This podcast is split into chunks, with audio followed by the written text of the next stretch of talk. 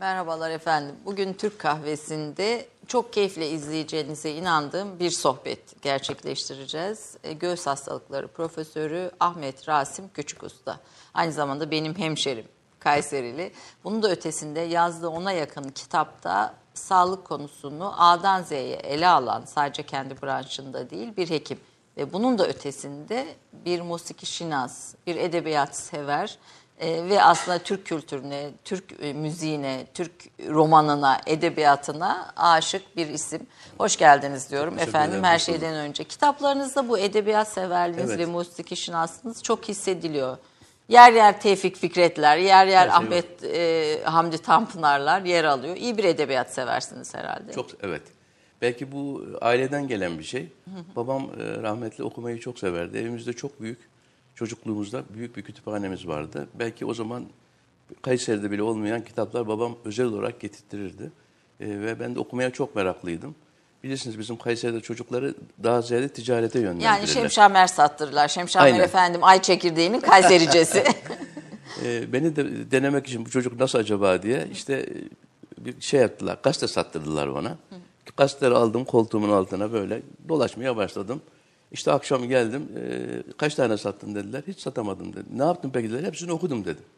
Dediler ki sen okumaya devam et. Sen- Senden böyle şey olmayacak Evet, yani. evet. Bir ticaret erbabı. Evet sen okumaya devam et. Hala okuyorum. Okumayı çok severim ben. Yani gece gündüz yani fırsat olsa 24 saatte okumaktan asla hiç usanmam. Efendim bu masamızın üstündeki eserler Ahmet Rasim Küçük Usta'nın e, yazdığı kitaplardan bir bölümü internet sitesi var ve çok aktif ve çok iyi kullanıyor aynı zamanda bir hekim olarak da. Çünkü yazarlık ayrı bir iş, ayrı bir uğraş. Yani bir, bir insan bilgi sahibi olabilir ama bunu siz karşınızdakine veremiyorsanız o bilginin e, çok fazla kıymeti kalmıyor bence. E, Sizi yazarlığa kim sevk etti? Valla şöyle ben çocukluktan beri yazmaya çok e, meraklıydım. Hatta e, bizim Kayseri'de ilkokul birinci sınıfa giderken okumayı söktükten sonra bizim o zaman demek ki varmış Kayseri Salih Avgun Paşa İlkokulu'nun Cıvıltı isminde bir gazetesi vardı. Oraya ben bir 23 Nisan şiiri yazmıştım. İlk böyle hani yazarlığa diyeyim yahut işte Babanızın da şiirleri var. Babam da çok meraklı. Dedem de. Dedemin mesela e, okuması yazması vardı ama eski yazıyla o yazardı böyle Şiirleri. evet şiirlerini. Onun da böyle şiirleri vardır. Bu arada aile Kayseri. Kayseri'nin Yirlisi değil mi Kayseri tabiriyle? Bizim orada öyle derler. Yillisiyik. Yani siz Yirlisisiniz. Biz Yirlisiyiz, evet. tamam peki efendim. E, Babanızın şi- şiir yazdığında Erciyes'ten Esintiler diye bir kitapta babanızın re- re- bir diş hekimi efendim. Evet. e, Ahmet Rasim Küçük Usta'nın babası. E, şiirlerinden almıştım bir pnömoniye gazel. E, Evet. Zatürre'ye gazel e, şey var. Onu niye yazdı, neden yazdı? Biz sizden bir dinlemek Tabii. isteriz. Babam bunu benim bir e, tıp e, öğrencileri için e, ve doktorlar için yazdığım enfeksiyon kitabı vardı. E, ona e, Enfeksiyon kitabına edebiyatla bir zatürre mikroplarla gazeli. ilgili bir gazel. kitaptı, Bir böyle yazdım. bir iki mısra Okuyun. okursanız sevinirim. E, Satlıcandır bir ismi Zatürriye diğeri. Yıllarca mesken tuttun zavallı akciğeri. Ali Kıran, Başkesen, Ateş Sancı Öksürük, cehalet ve yoksulluk bu şom, yan, şom yangına körük. Laboratuvar röntgen bu işi kolay kılar, sağlığa kavuşturur şu eldeki bulgular. bulgular Evet. yani baba da şair sonuçta. Peki bu bu kadar edebiyat, şiir ve tabii musikiye de geleceğiz ama Evet. musikinin içindeyken tıp gibi böyle gayet Evet. e, ne diyelim pozitivist bir şeye bir alana nasıl yöneldiniz? Vallahi tıp bence bir sanat. Yani tıbbı belki bilim olarak insanlar görüyor, pozitif bilim ama tıbbın içinden sanat kısmını, ruhu çıkarttığınız zaman geriye makine mühendisliği gibi bir şey kalıyor bence. Onun için bence iyi bir hekimin mutlaka güzel sanatlarla e, yakından alakadar olması lazım. Bu musiki olabilir, edebiyat olabilir, resim olabilir, başka bir şey de olabilir ama yani insan e, böyle bir e, sanatla uğraşmadığı zaman bence insanlarla e, iletişim. halinde olan bir iyi bir hekim olması mümkün değil. Tabii bir laboratuvar hekim olabilir. Laboratuvara girer sabahtan akşama kadar deney tüpleri, hayvanlar o tip şeyler yapabilir ama insanlarla böyle birebir. Çünkü ben e, şuna inanıyorum ki insanları biz çoğu zaman tedavi değil teselli etmemiz lazım. Yani bu önemli bir şey. Önemli bir şey söylüyorsunuz. Evet. Bir de e, insanlar zannediyor ki insan ilaç iyi eder. Ben şöyle diyorum, insanı doktor iyi eder. Yani ilaç bir vasıtadır. E, bir ilacı eğer hasta size güveniyorsa, inanıyorsa, sevmişse, aranızda bir e, muhabbet varsa o ilaç çok faydalı olur. Ama hasta size güvenmemiş, e, siz ona yeteri kadar alaka şu veya bu sebeple göstermemişseniz verdiğiniz ilaç aynı olsa bile muhabbeti iyi olan bir doktorunkine göre ondan hiçbir fayda görmüyorsunuz. Hatta zarar bile görmüş olabilirsiniz. Ee, niye? Yani bugün bugün bugün geldiğimiz noktada aslında tam da sizin söylediğiniz gibi hekim hasta ilişkileri son derece şey böyle mesafeli, tetkikler, hatta hiç ilişki, iletişimsiz bir ilişki. Ben buna el değmeden hasta muayenesi diyorum. El değmeden. Evet. Hani marketlerde yazar hani o ürünün temizliğini ifade eder ya. Evet, hijyen. Hijyen. Evet. Ürünlerimiz el, bu hani müspet bir şeymiş gibi. E, ama tıpta doktorla hastanın mutlaka e, elinin birbirine değmesi şart. Niye efendim? Ne oluyor yani? mesela? Şöyle e, bir kere hastaların gelenlerin çoğunun e, bize bir büyük bir telaşla, endişeyle gelen insanların bakıyorsunuz ki çoğunun altında yatan hiç mühim bir şey yok. Sadece bir şeye üzülmüş, sıkılmış, dertlenmiş veya çok önemsiz bir e, şikayeti çok büyük bir hastalığın alameti gibi görmüş olabilir. Onun için hastayı iyi dinlemek, iyi sorgulamak Bazen de çok önemli bir şey çıkabilir tabii. Gayet tabii olabilir. Hiç şikayeti olmayan insandan da çok önemli bir şey çıkıyor. O ayrı bir şey ama yani hastayla doktorun e, iyi bir ilişkisi olması, iyi bir hekimlik için olmazsa olmaz şartların başında geliyor bence. Günümüzde maalesef bu çeşitli sebeplerle aksamış durumda. E, mesela genel manada bir kamu hastanesinde günde 80-100 hasta bakan bir doktorun hastasına yeterli vakit ayırması asla mümkün değil. Mümkün değil. Ee, ve daha çok da şimdi bilgisayar çıktı biliyorsunuz. Hastayla doktor göz e, ilişkisi kuracağına doktor e, bilgisayara e, yönlenmiş Odaklı. durumda. Adın ne, soyadın ne, TC'n ne falan filan derken zaten o 5-10 dakika geçmiş oluyor. Hasta kendini ifade edememiş oluyor. Yani gelip doktora bir hastanın kendini doğru dürüst ifade etmesi bile bir çeşit tedavidir bence. Peki hasta kendini doğru anlatabiliyor mu veya hastalığını doğru anlatabiliyor mu? Yani şöyle söyleyeyim, e, tecrübeli doktorlar özellikle de belli bir dalda senelerden beri hani uzmanlık e, derecesinde çalışıyorsa zaten daha biz hastayı muayene etmeden kapıdan giren adamın hastalığı nedir, e, reçetesi, ilacı ne olmalıdır? Biz zaten çok büyük oranda Tabii siz nefes alışverişinden hemen bak bakıyorsunuz zaten böyle. Bizde öyle oluyor.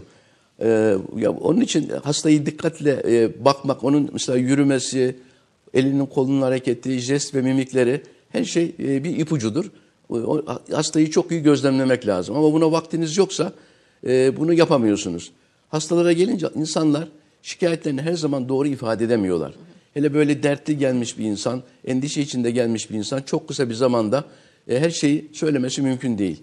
Kimisi böyle elinde bir kağıtla gelir, şikayetlerini yazmıştır böyle yaz yaz yaz bitmez. Öyle yazan hastaların çoğundan hiçbir şey çıkmaz onu söyleyeyim. Hastalık çıkmaz Hastalık diyorsunuz. çıkmaz. Yani evham evet. mevzu Liste diyorsunuz. vardır böyle kocaman hatta sayfalar vardır. Kendileri böyle şimdi artık bilgisayar da çıktığı için oradan çıktı alıp geliyorlar. Ö- Notları böyle geliyor. Bunlardan genellikle hiçbir şey çıkmaz. Ee, ve tabii ki hastaların kendini her zaman doğru ifade etmesi mümkün olmayabilir. Burada esas doktorun devreye girmesi lazım. Hastayı Doğru kırmadan, herhalde. incitmeden, onun e, istediği şeyleri söylemesine fırsat da vererek e, konuşmasını mutlaka temin etmek ve doğru sorularla onu yönlendirmek lazım. Bir hasta muayenesi ortalama sizin için ne kadardır süre olarak? Yani bu branşa göre, dallara göre, hastanın şeyine göre değişir. Mesela ilk defa gördüğünüz bazı hastalar geliyor ki ellerinde bu kadar dosyalar, 5-10 tane CD'lerle yani böyle başta 2-3 tamam. saatte yetmeyebilir ama genel manada söylüyorum. Doğru düz muayene için 15 dakika olması şart. Şart. Ve bir de hastalık dışında e, o kişinin ben mutlaka sosyal çevresiyle ilgili de mutlaka sorular sorarım. Mesela bir çocuksa hangi takımı tutuyorsun derim. E, veya işte erişkinse başka e, işlerden e, ona bahsederim. Günlük olaylardan, günlük aile hayatından. Bunlar da çok önemli. Hastalığın hem teşhisinde hem tedavisinde. Bu da e, bu da etkili. Siz tomografiyi, anjiyoya, endoskopiyi bırak diyorsunuz. Bir kitabınız var. kalbime ba- kalbime koy başımı başını doktor. En, e, tomografiyi, anjiyoyu, endoskopiyi bırak. Neden? Evet. Yani biz bunlarla doğru teşhis olduğuna inanıyoruz. Gayet tabii ki. Şimdi yerinde kullanıldığı zaman tıp teknolojisi tabii ki ya bunu tartışacak hiçbir tarafı yok. Ama bir de şöyle bir e, gerçek ortaya çıktı. Bu teknoloji dediğimiz zaman işin içine çok e, maalesef para girmiş oluyor. Bu çok Büyük pahalı bir bir, teknoloji. giriyor. Çok büyük bir endüstri.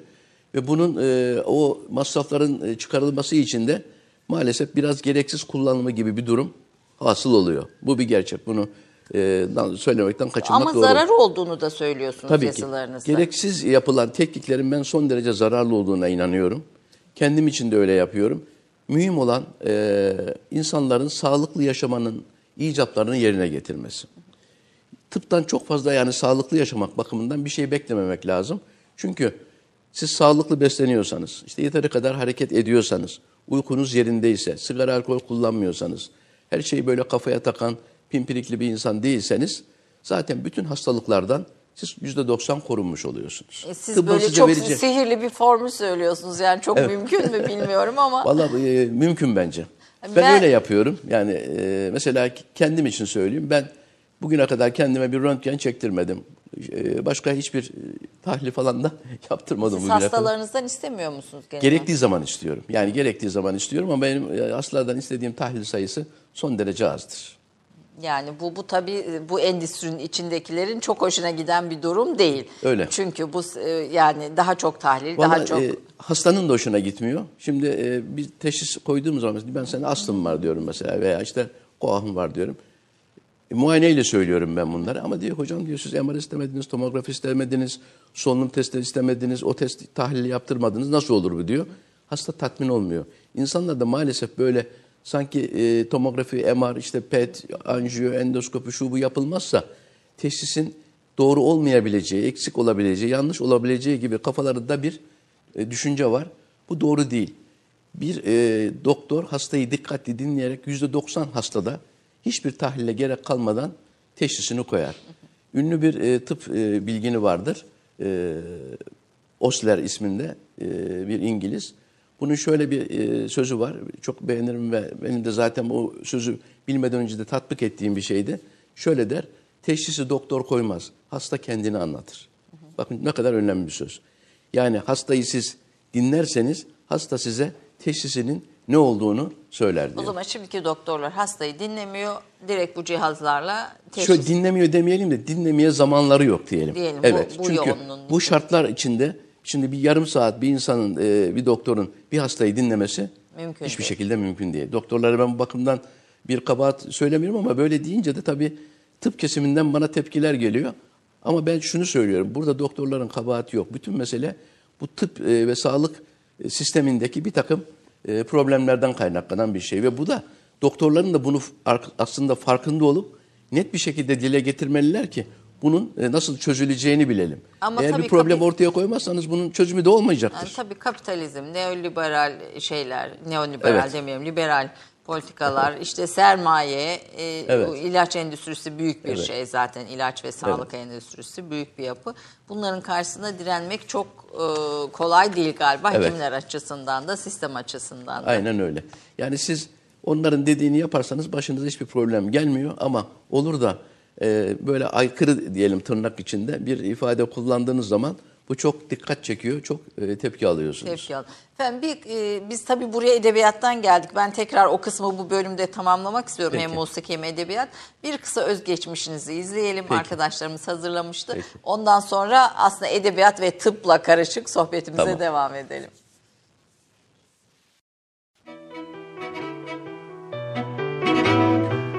Diş hekimi, şair Turhan Nesimi Bey ve Fevziye Hanım'ın oğlu olan Ahmet Rasim Küçükusta 1955 yılının Ocak ayında Kayseri'de doğdu. İlkokulu İstanbul Koca Ragıp Paşa İlkokulu'nda, orta eğitimini Alman Lisesi'nin ardından İstanbul Erkek Lisesi'nde tamamladı. Başarılı bir öğrenci olarak İstanbul Üniversitesi Cerrahpaşa Tıp Fakültesini kazandı. Ahmet Rasim Küçükusta 1984 yılında göğüs hastalıkları uzmanı, 1986 yılında doçent, 1996 yılında profesör oldu. Gençliğinden bu yana Türk sanat musikisi çevrelerinde bulundu. Tambur çalan Ahmet Rasim Küçükusta, Çinuçen Tanrı Korur'dan musiki dersleri aldı. Musiki bilgisini yazılarına da yansıtır, sanatçı dostlarıyla birlikte fasıllarda yer alır, konserlere katılır, uç çalar ve karikatür çizer. Edebiyatla da yakından ilgilidir. Uzmanlık alanları çok geniştir. Hastalıklar, sağlık endüstrisi ve sağlıkta üretilen şehir efsaneleri üzerine yazıları birçok günlük gazete ve internet sitesinde yayınlanmakta ve halk sağlığı üzerine bilgilendirici pek çok programa katılmaktadır. Tıptan uzak sağlıklı hayat, büyük kolesterol yalanları, hasta etmeyin adamı, kalbime koy başını doktor, 1-2-3 tıp, bu işte bir domuzluk var, adamın biri doktora gitmiş, gidiş o gidiş, biri bizi hasta ediyor, Modern Zaman Hastalıkları yayınlanmış kitapları arasındadır. Feryal Hanım'la evli olan Ahmet Rasim Küçük Usta'nın Umut ve Bestegül isimli iki çocuğu bulunuyor. Bunlarda var mı efendim? İki tane de torunumuz İki var. tane de Evet. torun var. Allah Allah çocuklardan tıp e, tıp e, tercih eden var Yok, mı? olmadılar. Belki benim böyle gece gündüz okuduğumu gördü çocuklar. Tıbbı tercih eden olmadı. E, fakat tabii izlerken özgeçmişinizi bir musiki ekibin içindesiniz ve bunun içinde benim bildiğim Alaaddin Yavaşçalar dahil olmak üzere çok seçkin Evet. bir musiki grubu var. Kimler var efendim o Valla ekipte? çocukluğumuzdan gelen bir şey bu. Bizim babam da ut çalardı, dedem de ut çalardı, babam keman çalardı. Eskiden biliyorsunuz böyle televizyon falan yoktu, radyo bile e, çok dinlenmezdi öyle. İnsanlar birbirlerine gidip gelirlerdi. Bizim eve de mutlaka e, her gün biri gelir veya biz bir yere giderdik. Hiçbir günümüz boş geçmezdi.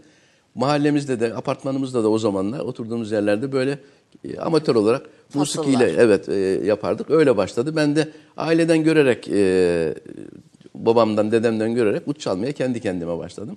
Öyle çok fazla ders falan almadım. Bir iki gittim ama bunu, ben bunu kendi kendime öğrendim. Evet.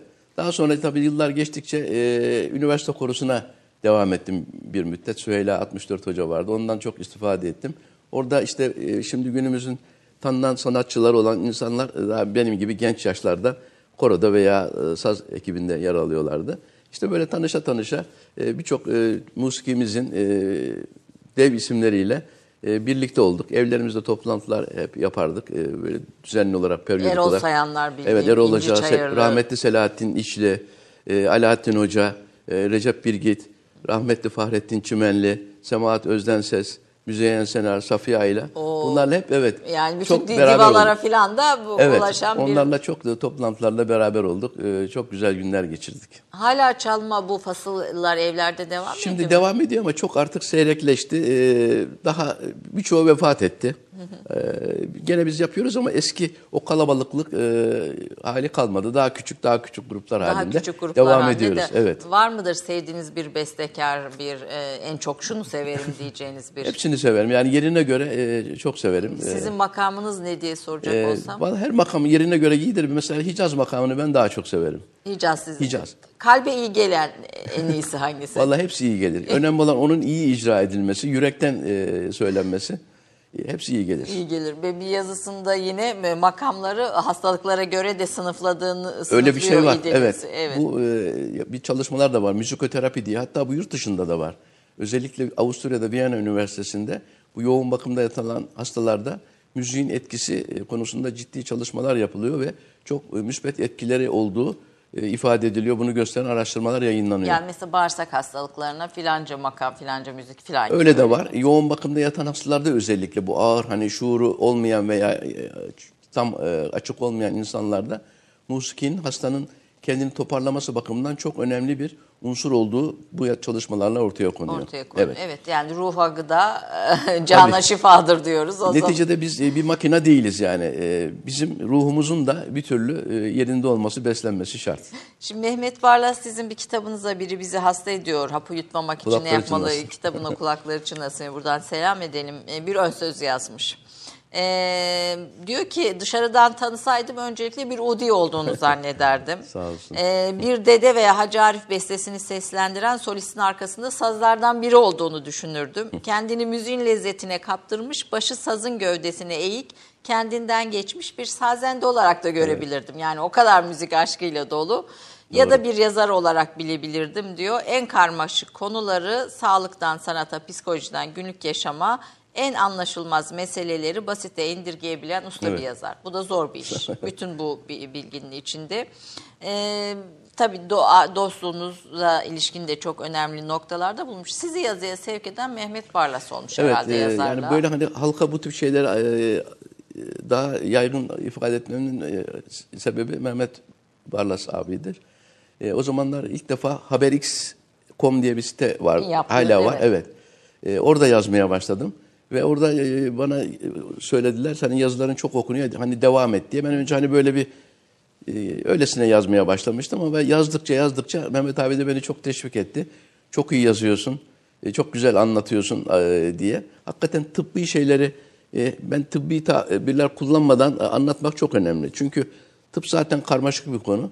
Bunu hastaya onun anlayacağı, sevebileceği bir üslupla vermek çok önemli bir şey. Bu biraz da belki insanın içinden gelen Allah vergisi olan bir şeydir. Yani ben bir şeyi bilirsem onu bilmeyene de e, anlayabileceği şekilde anlatabileceğime inanıyorum. Yazılarımda e, herhalde böyle bir unsur var ki insanlar beğeniyorlar. E, Yani çok kolay okunuyor ve tabii Evet. içinde dediğim gibi Ahmet Hamdi Tanpınar'ın huzurundaki hasta e, ilaç kullanan hastadan yola çıkarak ilaç kullanmanın e, insana çok da iyi bir şey olmadığını anlatıyorsunuz mesela. Hani böyle edebiyat, musiki yazılarınız gerçekten zengin içerikte Evet. ama son derece de kolay okunabilir. Evet. Bu konuda ben ona çalışıyorum. Yani karmaşık uzun cümleler yerine daha basit herkesin anlayacağı ifadeler kullanmak önemli. Bir de ben yazılarımda mizah unsurunu çok kullanırım. Ee, mutlaka e, yazının içinde, başında, sonunda e, bir espri, bir hikaye mutlaka vardır. Var mıdır böyle çok kullandığınız bir fıkra, bir hikaye, bir şey? E, Çok vardır. Mesela şu anda aklıma gelen, e, şimdi el değmeden hasta muayenesi dedik ya. Evet. Şöyle bir hikaye anlatılır. Bir doktoru arkadaş, bir kişi doktor arkadaşını ziyarete gitmiş. Poliklinikte çalışıyormuş. Kapıda beklemiş. Bir sürü insanlar gitmiş, çıkmış, gitmiş, çıkmış onlarca. Ee, Öğlen zamanı gelmiş. Odasına girmiş. Hadi demiş yemeğe gidelim demiş. Tamam demişler. Çıkmışlar odadan. Ama demiş sen ya elini yıkamadın demiş. Elini yıkamaya gerek yok demiş. Niye demiş? Hastalar artık el sürmüyoruz demiş. Yani hastaları filmlerle, tahlillerle e, el değmeden artık tıp muayene edebiliyor ama yani doktorun hastaya elinin mutlaka değmesi, Değmesi lazım. gerek. Bir de ilaçlara karşısınız siz. Yani karşısınız demeyelim. Ee, biri bizi hapı, hasta Evet. ediyor da da var. Hapı yutmamak için ne yapmalı diye soruyorsunuz. Şöyle. Yani hapların, çok hap ilaç içmenin, besin takviyelerin, vitaminlerin e, sağlığa çok da faydalı olmadığını söylüyorsunuz. Neden? Ben Buyurun. şöyle ilaca karşı olmam akıllı mantık dışı bir şey. Çünkü ben bir hekimim. Bana da gelen hastalara gerektiği zaman mutlaka ilaç yazıyorum. Benim özel bir formülüm, özel bir karışımım, bana ait bir e, efsunlu Bir şey yok yani bende. E, ben hastayı dinliyorum, bakıyorum gerek şu ilaçları al diyorum ama şurada önemli olan şey şu. Birçok ilaç günümüzde maalesef çeşitli sebeplerle gereksiz yere kullanılıyor. Bugün mesela halk arasında mide koruyucu diye bilinen bir grup ilaç var. Bunların ismini tabii burada söylemiyorum. Asit Bu- azaltıcı Evet, bunu herkes bilir. E, mide koruyucu diye geçiyor. Şimdi koruyucu lafı çok önemli bir laf. Yani koruyucu deyince sanki böyle bir annenin kollarının, kanatlarının altı gibi bir şey belki insanın aklına geliyor. Yahut bir güvenlik e, şemsiyesi insanın aklına gelebilir. Halbuki bunlar ilaç. Bunlar kimyasal madde. Evet, bu ilaçlar yerinde kullanıldığı zaman, doğru hastada kullanıldığı zaman, yeterli sürede kullanıldığı zaman mucize yaratan ilaçlar. Bu ilaçlar sayesinde bundan 30 sene, 40 sene önce bile böyle çok yapılan mide ameliyatları artık, Artık hemen hemen hiç kalmadı. Hakikaten çok önemli, tıbbın çok önemli buluşlarından. Ama bugün şimdi artık bir insana bir vitamin hapı yazsanız bile doktor da hasta da mide koruyucu Yani her Hasta ilacın istiyor- yanında bir yan ilaç olarak. Evet. Mide koruyucu. Ya hele böyle şimdi günümüzde artık hele yaşınız diyelim ki 40'ın üzerindeyse e, bir araştırma ben Türkiye'de bilmiyorum ama Amerika'da var böyle. insanların 40'ından sonra e, en az 4-5 tane ilaç aldıkları. Kimisinin hele böyle diyabeti varsa, diyabet var demek zaten bunda kalp hastalığı, böbrek hastalığı, damar hastalığı, başka birçok hastalık var demektir. İnanın 8-10 çeşit, ben 20 çeşit ilaç alan hasta görüyorum. Bunlara e, bu kadar çok ilaç alındığı zaman belki mideyi korumak gibi bir şey düşünülebilir ama şimdi öyle bir alışkanlık haline geldi ki bir tek ilaç yazsanız bile hasta sanki hani mide koruyucuyu da onun yanında Bir- alması gerekir Peki gibi. bunun yan yetki zararı ne? Yani Bu ilaçların ki uzun süre kullanıldığı zaman çok çok ciddi yan etkileri var. Çok ciddi. Bunlar bir kere damarları bozuyor, böbrekler için zararlı. E, beyinle alakalı çok ciddi yan etkileri var. B12 eksikliği yapıyor. En önemlisi bağırsaktaki o mikrop dengesini. Bunlar asidi baskıladığı için bağırsaklarımızda bugün e, yaşayan mikropların sağlıklı yaşamamızda ve birçok hastalığın ortaya çıkmasında çok önemli etkileri olduğu net olarak ortada.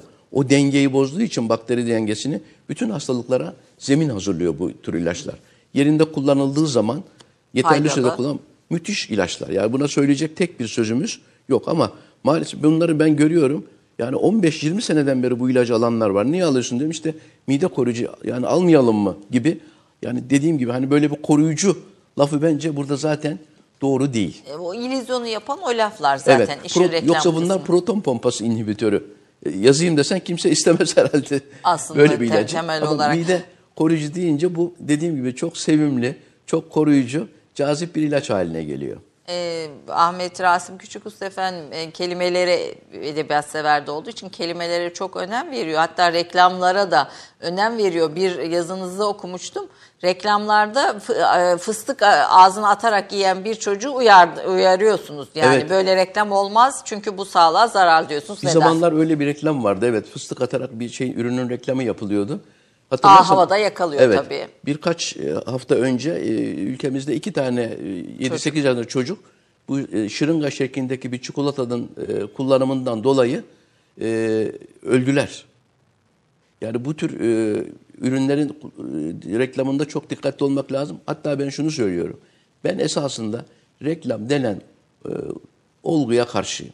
Yani reklam kapitalist sistemin herhalde olmazsa olmaz e, şeylerinden, bir Unsurlarından. ama e, hiçbir dalda yani yiyecek hele yiyecek reklamı, içecek reklamı olmasını ben asla kabul edemiyorum. En azından bunu alan var, alamayan var. Böyle bir şey var. Tabii, bir adap O bakımdan. Sonra bunlar hani obezite diye şikayet ediyoruz. Ya obezitenin en büyük sebeplerinden bir tanesi insanları hep böyle yemeğe teşvik etmeler. Bütün kanallarda yemek reklamları var. Sabahtan akşama kadar ahçının biri gidiyor, öteki gurmenin öteki geliyor. Devamlı yeme yeme. Dışarı çıkıyoruz her taraf ilaç şey e, e, yiyecek reklamı. Caddelerin hepsinde artık hiçbir şey başka bir şey kalmadı. Kebapçı, pastane, pideci, e, kafeler hep yeme üzerine yani. Evlerin şekli de değişti. Evlerin mutfakları artık e, yani salonun ortasında gibi artık birçok evde. Hep bunlar e, sağlıklısız e, olmamızın önemli sebeplerinden. Bu reklam çok önemli.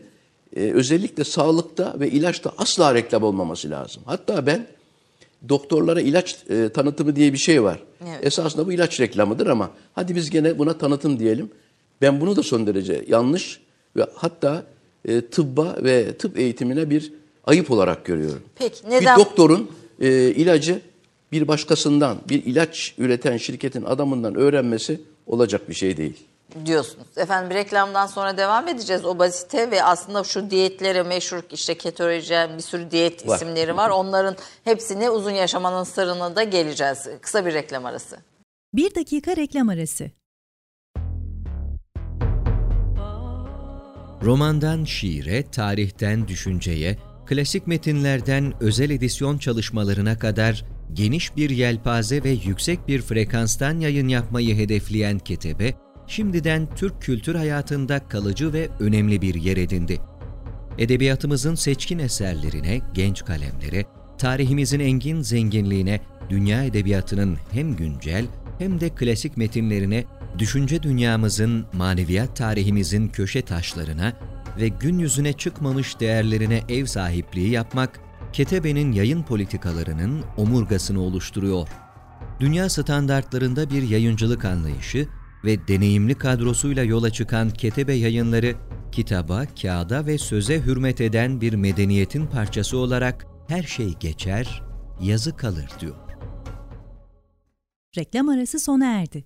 Efendim Türk Kahvesi'nde konuğumuz Profesör Doktor Ahmet Rasim Küçük Usta, bir göğüs hastalıkları profesörü ama bir edebiyat sever, bir musiki şinas.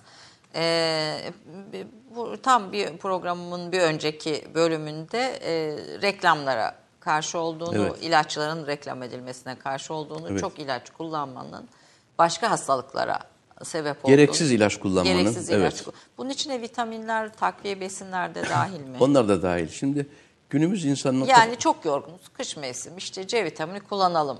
hiç son derece gereksiz. Böyle insanların kafasında böyle e, algılar yaratıldı. Tamamen bu e, bu besin destek ürünleri diye bilinen ve e, genişliği her geçen gün katlanarak artan bir sektörün bir pazarlama oyunlarından başka bir şey değil. Şimdi insanların kafasında hep şunu da hep herkes biliyor, duyuyordur. İşte C vitamini alabilmek için bir kasa portakal yemek lazım. İşte yeteri kadar omega 3 alabilmek için işte e, kadar şu kadar balık yemek lazım. Bunların hiçbirisi doğru şeyler değil. Gıdalarımızın eski kalitede olmadığı, içerisindeki besin ögelerini Değerleri. yani vitamin, mineral, antioksidan, işte omega 3 vesairenin belki eskisi kadar çok olmadığı doğru. Ama şu anda bile eğer siz sağlıklı besleniyorsanız bunu e, şunu da parantez içinde söyleyeyim. Bu pahalı, çok para harcatmak manasına gelen bir şey de değil. Bilinçli bir insansanız e, çok son derece sağlıklı beslenmeniz mümkün. Asla vitamin, mineral, besin destekleri, işte bu D vitamini çok moda, balık yağı hapları çok moda. Televizyonlarda bunun hep reklamlarını görüyoruz. Son derece yanlış buluyorum. Mesela balık yağı hapları reklamı yapılıyor. Bu insanlara şu balık yağı, balık mevsiminde yani balık yememek bence alıklık gibi geliyor. Yani balık varken onun e, hapını almak son derece yanlış. Sonra şu da yanlış. Bakın e, biz o, balık yağı hapı diye omega 3 alıyoruz sadece ama balıkta omega 3 yok ki sadece. Başka şeyler Orada de var. onlarca vitamini, minerali, proteini, fosforu birçok e, bildiğimiz belki bilmediğimiz de olabilir. Birçok besin e, ögesi var. Ve esas önemli olan bir şey de şu. Bunların bir kompozisyon içinde alınması çok önemli bence. Çünkü tabiata baktığınız zaman kendi başına bir omega 3 diye bir kaynak yok. Yok. Bir, bir bileşim için. Evet bu bileşim içinde işte bence bu Allah'ın bir e, bize sunduğu Lütfu. bir şey önemli bir husus bence bu. Öyle olsaydı değil mi topraktan veya ağaçtan C vitamini de hani su çıkmıyor mu H2O? C vitamini askorbik asit de e, çıkabilirdi veya omega 3 de e, bulunabilirdi tek başına ama hiç böyle değil. Ve bunları böyle bir e, bileşim içinde almanın bence çok daha altında başka faktörler yattığı ve esas önemli olan unsurun bunun bu şekilde alınması gerektiğidir. O, o, o birleşimin içinde Evet. alınması daha Evet. doğru. Adam Zaten gibi araştırmalar onu gösteriyor Ayşe Hanım. E, bakın tek başına alındığı zaman bu haplar mesela D vitamini yüksek dozlarda alındığı zaman bile hiçbir şey önlemiyor. Bir işe yaramıyor yani. D vitamini işte güneşten alınan, güneşin deriye e, etkisiyle derimizde e, sentezi yani yapılan, üretimi yapılan ve böbrekten karaciğerden geçerek aktif hale gelen bir vitamin. Biz doğru besleniyorsak asla D vitamini almaya gerek yok. Hele Türkiye gibi bir güneş ülkesinde yaşıyorsak. Adam gibi beslenme diye bir tanım kullanıyorsunuz. Ben sizi televizyonda Evet. programlarda da de, Evet. e, gördüğümde. Bu nedir bu adam gibi beslenme? Önce şunu söyleyeyim. Adam gibi lafından, e, son sene adam lafından daha doğrusu çok E tabii huylanan insanlar bu, çıktı. Bu kadın hareketi içinde olanlar filan Bilmiyorum, böyle ben- mevzuya ben biraz hafif. saygı gösteririm düşüncesine. Huylanan olabilir. Kendi bakımından hakkı da olabilir ama burada adam kelimesi insan manasında. İnsan gibi beslenme İnsan diyelim. gibi yani e, Ademoğlu diyoruz değil mi? İnsanoğlu diyoruz. Yani insanoğlu dediğimiz zaman bunun içinde herhalde kadın da var erkek de var değil Evet. mi? Bunun gibi düşünüyorum. Veya adam gibi dediğimiz zaman da bu bir tabir. Yani doğru dürüst. Yani olması gerektiği gibi sağlıklı manasında kullandığım bir kelime. Bir kelime. Bunun Bu- kadınlıkla, erkekle, cinsiyetle alakası olan bir şey. Bunun içinde ne? Mesela iki öğün yemeği Evet. Evet, çok doğru. Ee, günümüzde biliyorsunuz e, televizyonlarda hep böyle diyetisyenler çok çıkıyor şimdi. Ee, bana çok kızıyorlar. Onlar e, ve modern tıp da öyle. Hani bu beslenme bilimi de insanlara günde üç ana, üç ara öğün şeklinde aklın ve mantığın dışında ya bunun için böyle bir doktor olmaya, bilim adamı olmaya gerek yok. Yani insan yani oturup masanın başında yani devamlı böyle bir şeyler yiyeceksiniz. Olacak bir şey değil günde doğru olan iki defa beslenmektir. Hatta sağlıklı gıdalara ulaşabilen insanlar günde bir defa yiyerek de son derece sağlıklı bir hayat sürebilirler. Ben senelerden beri günde iki öğün besleniyorum. Günde iki öğün Evet. besleniyorsunuz. Peki bu diyetlere ne diyorsunuz? Açlık oruçları var. İşte ketojen e, doğru te- Evet. telaffuz ediyorum değil mi? Ketojenik diyetler Ketojenik var. diyetler var. Bir, bir sürü var. Ee, işte- binlerce var. Yani bu bu diyetlerle ilgili şeyiniz ne? E, yaklaşımınız, görüşünüz ne? Atkins var, paleo Çok var, var. bir sürü işte Sayısız. diyeti. Binlerce var bunlardan. Peki bu bu diyet reçeteleri işte bazı popüler oluyor, bazısı azalıyor. Bunlarla ilgili yaklaşımınız Ben nedir? hiçbirine e, bakmıyorum.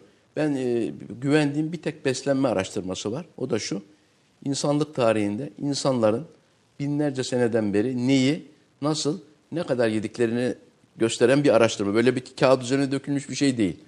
Bundan 50 sene önce bugün salgın haline gelen obezite, diyabet, kalp krizi, felçler, kanserler, Parkinson, Alzheimer, e, dikkat eksikliği, hiperreaktivite, depresyon, kemik erimesi bunların hiçbirisi bugünkü derecede yaygın değildi. Değil mi? Mahallede belki bir tane bir diyabetli biri olurdu. bir İşte Alzheimer olurdu bir veya- tane belki o bile o kadar değildi olurdu ve e, çok seyrekti bunlar. Bazısı hatta hiç yoktu bile. Mesela biz öğrenciyken e, bundan 40 sene önce dikkat eksikliği hiperreaktivite diye bir hastalık bize hiç adı bile derslerde geçmedi. Veya bugün erişkin yaştaki kadınların belki e, yüzde otuzunda olan Hashimoto diye bu tiroid hastalığı var. Evet. E, çok şimdi günümüzde bize o zaman bu böyle işte Japon'un biri böyle bir hastalığı tarif etmiştir diye kitabın altında dipnot denir ya. Şöyle iki üç cümleyle anlatılan bir hastalık şeklinde. Bugün bunlar son derece yaygınlaştı.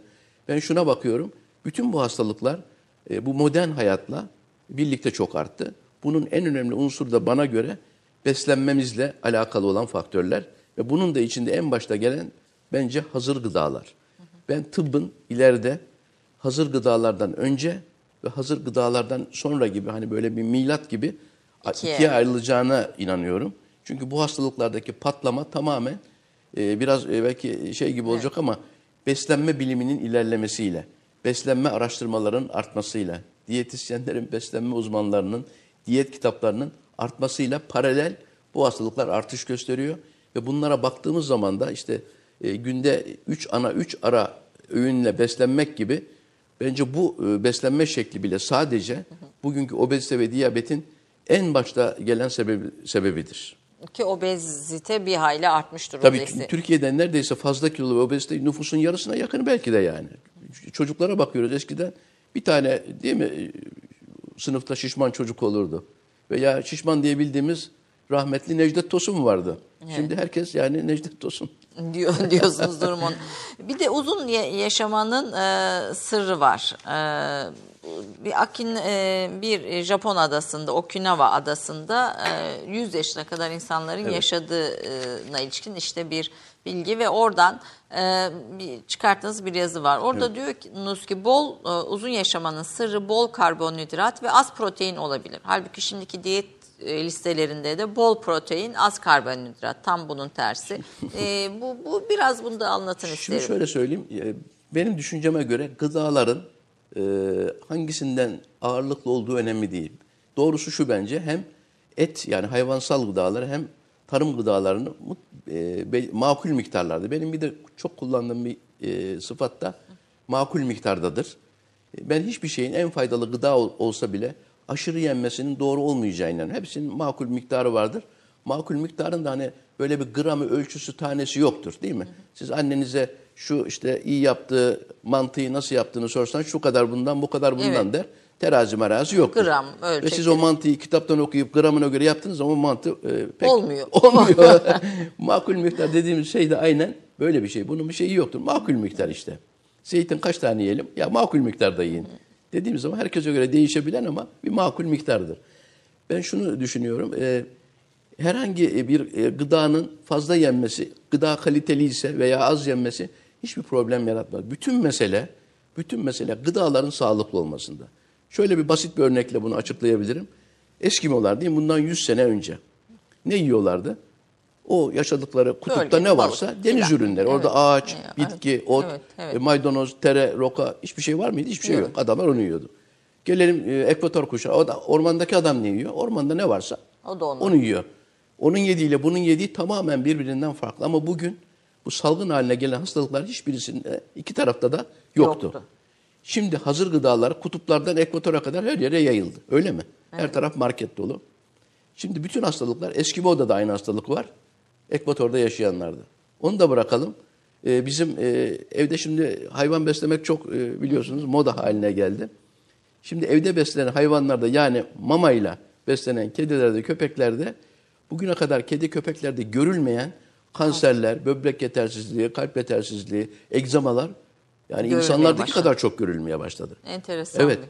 Yani ve gene şöyle araştırmalar var. Mesela Bolivya'da yaşayan yerliler var. Bunların da iki e, farklı grubu var. Bir grup tamamen böyle hayvansal yani avcılıkla besleniyor. Vuruyor, onu yiyor. Bir grup ise ormanda yetişen işte muzdur, e, tatlı patatesler gibi daha çok karbonhidrat ağırlıklı besleniyor ama bakıldığı zaman araştırma yapılmış, ciddi dergilerde yayınlanan bir araştırmanın özetleyerek söylemiş oluyorum. İki grupta da bu hastalıklar hiçbirisi yok. Ama bu yerlileri alıp şehire götürdüğünüz zaman, şehir hayatında yaşamaya ve o şekilde beslenmeye başladıkları zaman hiçbir hastalık olmayan her iki farklı grupta da bu obezite, diyabetin aynı oranda artmaya başladığını görüyoruz. Yani mühim olan gıdaların hangisi olmasından ziyade benim düşünceme göre tabii ki doğrusu makul bir dengede ikisini de yemek ama e, gıdanın kalitesi, işlenmemiş olması, içine bir takım katkıların girmemiş, Girmemiş. olması ve tabiatta benzeri olmayan fiziki işlemlere muhatap olmamış olmaları geliyor. Sağlığın temelinde bu yatıyor Evet. diyorsunuz. Okinawalıların O- 100 yaşına ulaşmış olmalarında da e, bu bunun etkisi olduğunu sadece söylüyorsunuz. Okinawa'da değil o e, Ayşe Hanım. Kendi halinde yaşayan, Okinawa dediğiniz zaman orası kendi halinde yaşayan bir topluluk. E, Mesela orada 10 birim karbonhidrata karşı bir birim protein tüketiliyor ortalama diyorsunuz. Birçok ada var. Mesela Girit adasında da çok e, uzun yaşıyor. Bizim Anadolu'muzda da böyle 100 yaşını geçen e, e, e, şeyler vardır. Benim babamın e, dedesi mesela 100 yaşında sonra vefat etmiş. Yani bizde de var bu. E, eskiden de insanlar böyle uzun yaşıyordu ve bunların baktığımız zaman e, esas önemli olan şey gıdalarının bozulmamış olmasıydı benim görüşüme göre. Aslında uzun yaşamak değil belki sağlıklı yaşamak da bir şey. Yani, Yani- uzun yaşamak da o Yani kadar yani, yüz böyle bir ama. yüzde böyle bir anda evet uzun yaşamak değil ama sağlıklı yaşamak bu- burada e, etken olan bir, bir Rakama şey. önem vermemek lazım. Şöyle ben e, mesela 65 yaşındayım. Şöyle arkama baktığım zaman 65 gün gibi ay gibi gözüküyor bana. 165 yaşına gelsem gene aynı şey gözükecek. Ben şunu düşünüyorum. Önemli olan yaşadığınız günü, anı e, mutlu geçiriyor musunuz? Kafanızı yastığa koyduğunuz zaman pır diye uyuyor musunuz? E, bir şey dert etmiyor musunuz? İnsanlara faydalı oluyor musunuz? Bir şeyler üretiyor musunuz? Bence buna bakmak lazım. Yok. Yoksa kağıt üzerinde işte e, hasta yatıyor e, işte felçli diyelim. Ağzından beslenemiyor işte midesine hortup konuyor. Altından e, yardım ediliyor vesaire. E, yaşıyor adam kağıt üzerinde 5 sene 3 sene ama e, bu bir hayat değil. Yani insan bir şey üretemiyorsa bir şey yapmıyorsa o hayatın çok fazla bir manası kalmıyor diye Bir e, düşünüyorum. dönem e, bahsetmişlerdi Almanya'da bir acil bil- e, acil e, de çalışan bir doktor ölmenin nesi kötü diye bir kitap yazmış. E, siz de İstanbul erkeklisiniz. e, Evet. e, bi- bi- bilirsiniz muhtemelen aslında belki edinebilirsiniz Evet, de Almancadan. bilmiyorum.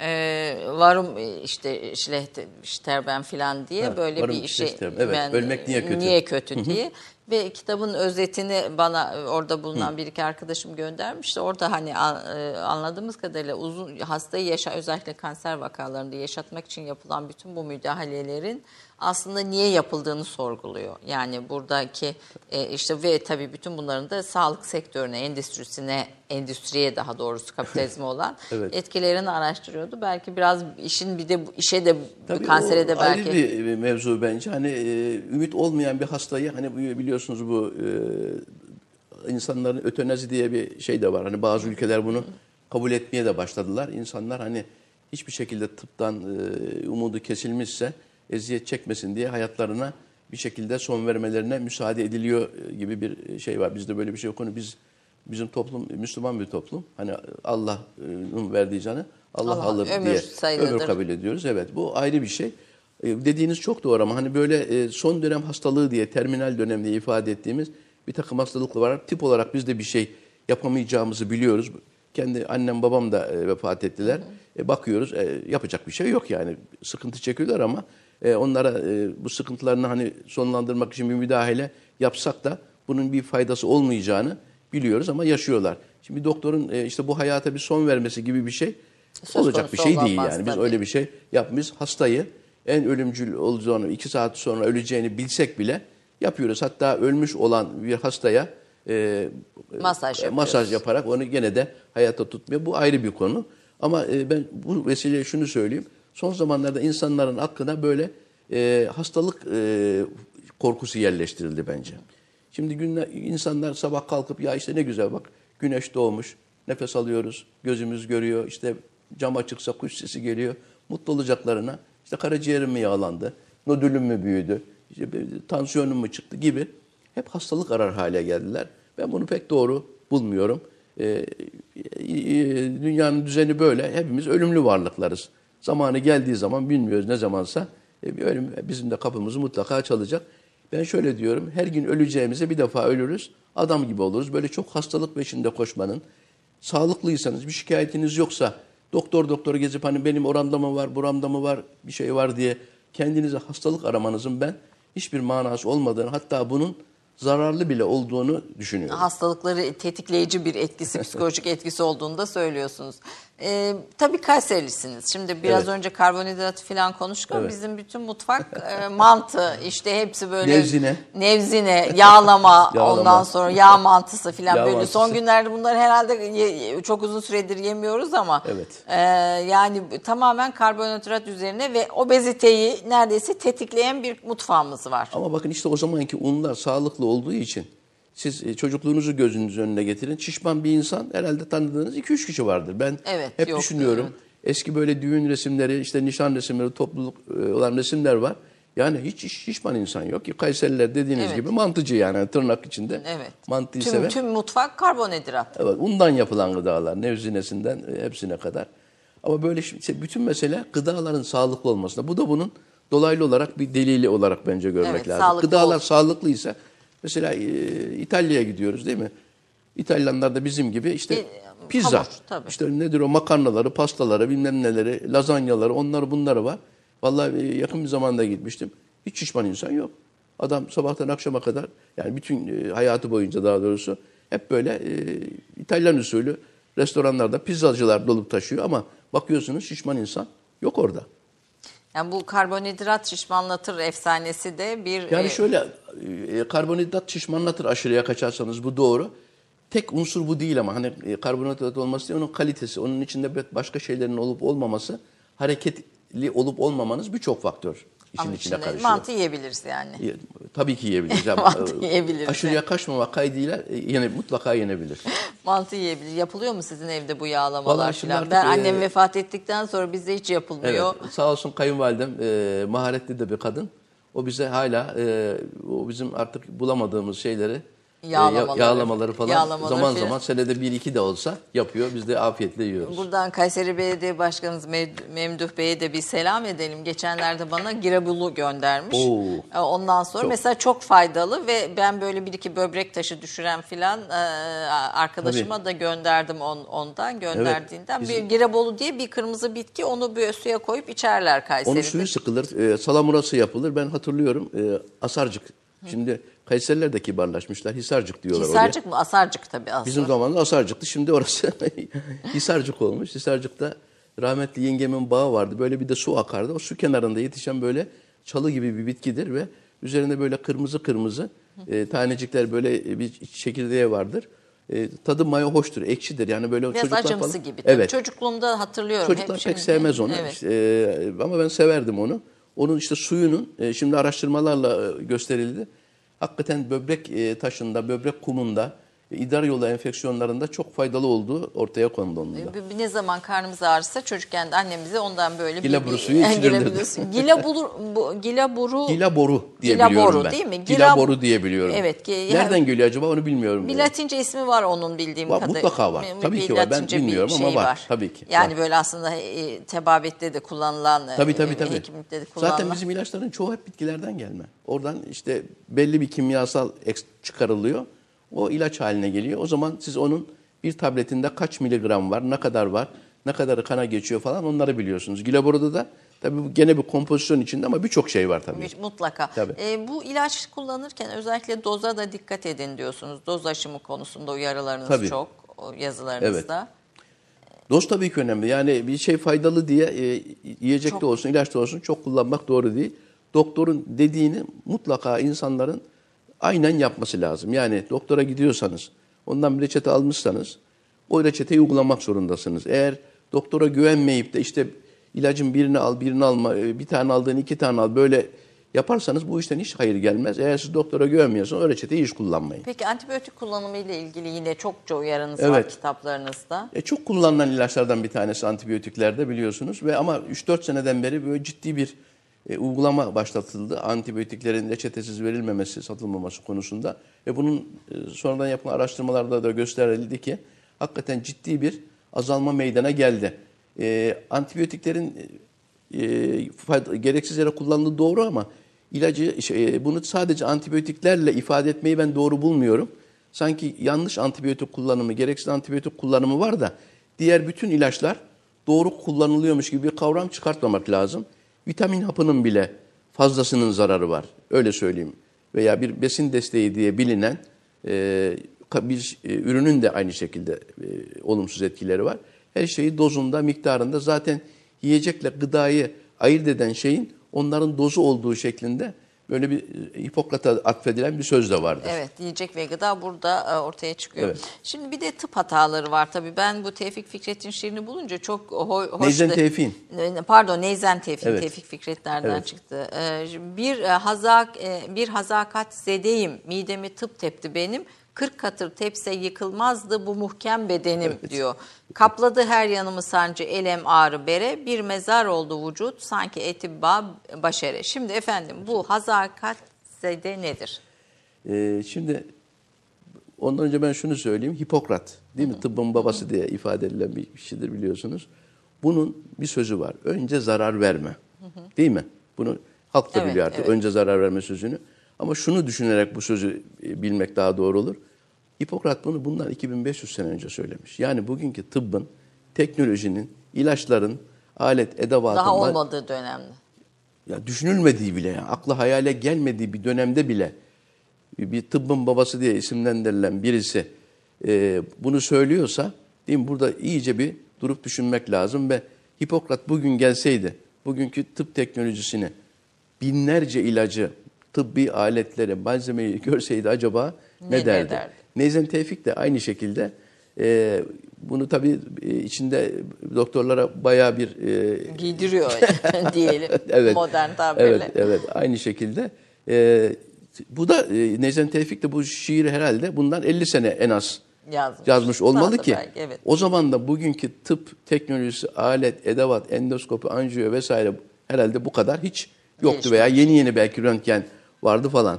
Bu e, o bakımdan e, e, Nezen Tevfik'in bu şiiri çok önemli. Ben hep şöyle diyorum. Nezen Tevfik bugün gelseydi, yaşasaydı acaba bu şiiri nasıl yeniden yazardı? Bu e, hicvi nasıl yapardı? E, Burada bazakat e, e, zede Osmanlıca hekim hatası kurbanı Evet. olan kişiye söyleniyor.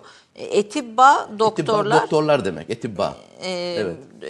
yani e, etibbayı haşere diyor. Yani haşereye benzetiyor doktorları tabii. Burada Evet. bir de böyle bir tam bir Bayağı bir ağır bir hakaret var. Evet. Ama Nezden Tevfik bu yani. E, o- on- ona ona ve, e, şu an böyle e, kimi okuyorsunuz hocam? En mesela şimdi biz hala devam ediyorsunuz okumaya Okuyorum, yazılarınızda gördüğüm Evet. kadarıyla ve şeyi de takip ediyorsunuz. İşte e, güncel edebiyatı, gündemi vesaire de Evet. Vallahi takip her şeyi okuyorum. Yani özel e, olarak hani okuduğum bir şey yok ama hani ilgimi çeken, dikkatimi çeken yeni çıkanları da eskiden okuduğum e, bazı kitapları da şimdi tekrar okuma ihtiyacı duyuyorum. Ahmet Hamdi Tanpınar, Tanpınar bunlardan bir tanesi mesela. O kitabıma aldığım şeyi Huzur romanını ben ta herhalde e, lise çağlarında okumuştum. Seneler Hepimiz önce gibi, belki evet. 30 30 olur mu? 50 sene önce okumuş olmam lazım. Onu ben sonra gene okudum ve tabii e, unutuyor insan ve e, şimdiki e, bilgimizle, tecrübemizle, dünya görüşümüzle o zamanki tabii lise çağında bir çocuk e, bir Alman okuluna gidiyor, Alman eğitimi alıyor. Bir de şimdiki bu hale gelmiş bir adamın tabii dikkati ve önem verdiği şeyler değişmiş oluyor. E, yeniden okuyorum ve çok daha e, keyifli oluyor, çok daha zevk alıyorum. E, bu- Yaz- yazar da e, Çehov'u ben çok okurum, severim. O zaten bir doktor, tıp doktoru, Rus biliyorsunuz. Evet. Onun hikayeleri bence çok e, iyi analizler ihtiva eden insanları... Çehov'un hikaye- Çehov'un, evet. Çok. Bütün e, hikayeleri vardır bende. E, keşke onu ben bir de e, kitapları esas dilinden okumayı çok daha doğru olduğunu inanırım ama tabii şimdi Rusça öğrenecek halimiz yok. E, çeviriler her zaman e, iyi yapılamıyor ama bence bu e, Çehov'u çeviren ismi şimdi aklıma gel Mehmet soyadı aklıma gelmedi. Bir çevirmen var. Bende onun serisi var. E, 8-10 tane kitap Mehmet var. Bey ilk Rus edebiyatından eserleri çeviren bir çevirmen. Evet, soyadı Ve aklıma gelmedi. askerdir. Hayatta mı evet, bilmiyorum. Ben de Allah uzun versin, gelmedi yaş daha, hayatı. e, Evet. aklıma Çok ama güzel yani hakikaten iyi bir çevirmen, e, tercüman. E, çok güzel. Ben hep o hikayeleri zaman zaman mutlaka okurum. Böyle ayda bir falan bir çoğu hikayesi ben hep okurum. Yani bu tı- tı- özellikle bir hekim olarak diyorsunuz bana şey gösteriyor, yol gösteriyor. Evet. Ahmet Hamdi Tanpınar'ın Huzur'daki karakteri de Yaşar da böyle bir şey. E, Huzur romanını illaki okumuşsunuzdur ama tekrar o ilaç müptelası, antidepresanlarla ayakta kalan Evet. ve ilaçlara göre gününü düzenleyen bir karakteri var e, orada. Sanki o roman e, şimdi yazılmış gibi. Hani şimdi de insanlar var ya işte omega 3'ümün zamanı geldi onu içeyim.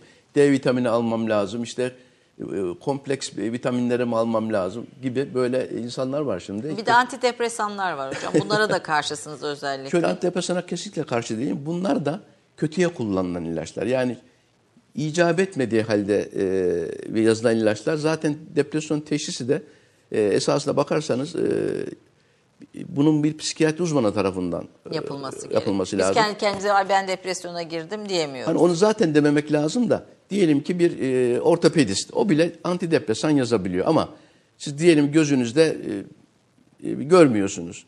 E şimdi siz bir ortopediste gidip onun verdiği ilacı içer misiniz? Göz doktoru değilse gözünüz Değil mi? Güvenmezsiniz ama antidepresanı kadın doğumcu da yazsa insanlar içiyor. Ne bileyim böbrek hastalıkları uzmanı olan da yazsa içiyor. Ama diyelim bir, bir hastalığınız var, prostatınız var.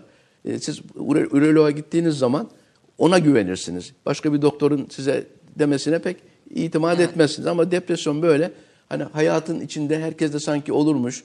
Böyle hani biraz üzüntü, sıkıntı, depresyon demekmiş gibi bir anlayış var. Psikiyatristin bu teşhisi koyması lazım ama Türkiye'de yeteri kadar psikiyatrist var mı? Yok. Bence önemli bir husus şu burada bu vesile onu da söylemiş olayım. Psikologlar var mesela klinik psikolog diye. Bunlardan bence yeteri kadar ve doğru şekilde istifade edilmiyor. Biz tıp eğitiminden kendimi düşünüyorum ben. Biz e, psikiyatri dersleri işte olurdu amfilerde. Ona girdik herhalde 10-20 ders kaçsa bilmiyorum şimdi hatırlamıyorum. Bir de bir ay veya iki ay psikiyatri stajı. Ya bundan psikiyatriyi anlamak hiçbir şekilde mümkün değil.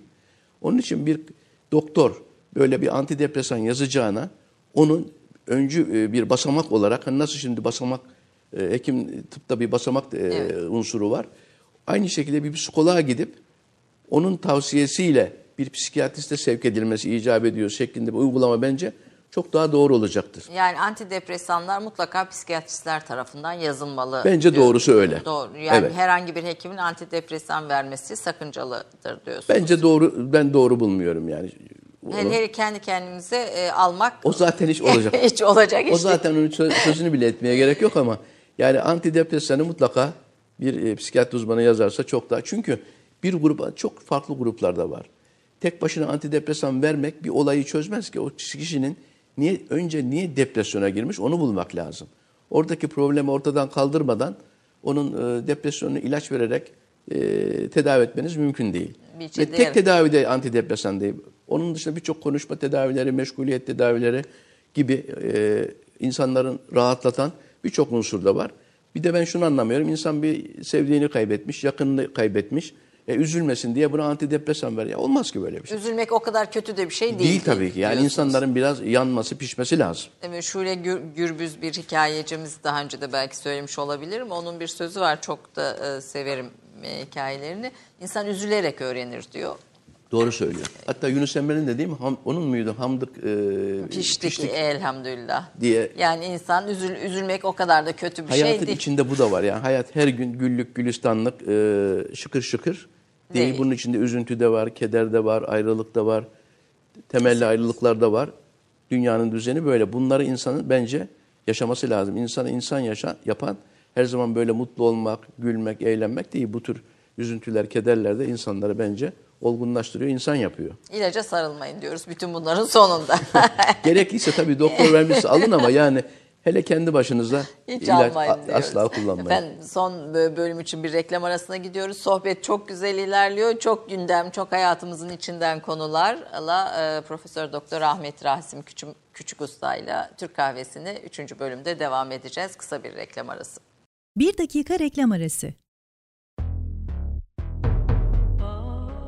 Romandan şiire, tarihten düşünceye, klasik metinlerden özel edisyon çalışmalarına kadar geniş bir yelpaze ve yüksek bir frekanstan yayın yapmayı hedefleyen Ketebe, şimdiden Türk kültür hayatında kalıcı ve önemli bir yer edindi.